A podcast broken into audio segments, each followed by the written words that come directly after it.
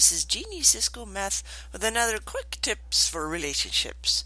Relationship tip number 22. Find out how they know they are loved.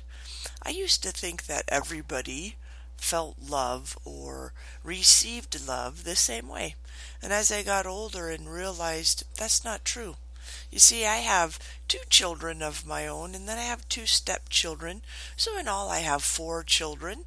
Um, I have a cat, a dog. I've always enjoyed animals and and people around me. And each one likes to be loved a little bit different. Let me explain what I mean by that.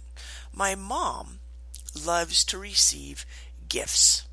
You know, if you take her a flower or you but it, it doesn't have to be expensive just something that shows her that you thought of her that day. I'm kind of the same way. I like like little gifts. My son likes time. He wants you to spend time with him doing something. It doesn't really matter what. Just carve out some time each day to spend with him talking or just hanging out. My daughter needs physical contact. She needs a hug. She wants you to hold her hand. She wants you to to do things with her as well, but but it's more it's more I need a hug kind of a love. You see, not everybody shows or receives love the same way.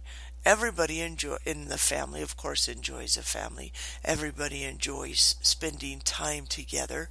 Everybody enjoys little gifts, but they each have a primary way of showing and receiving love. There's a book called The Five Love Languages that explains it in much more detail. I have not read the book, I have heard of it, and I've heard people talk about it. And that's when I started exploring how my family enjoyed giving and receiving love. And that's when I found out there is a difference. And so, what I'm talking to you day, today about is find out how they know they are loved. Have that conversation. Just sit down and say, How do you know that I love you? And then they'll tell you. So take some time today finding out. Thanks for joining me again today for another quick tips for relationships. Have a great day. Talk to you later. Bye for now.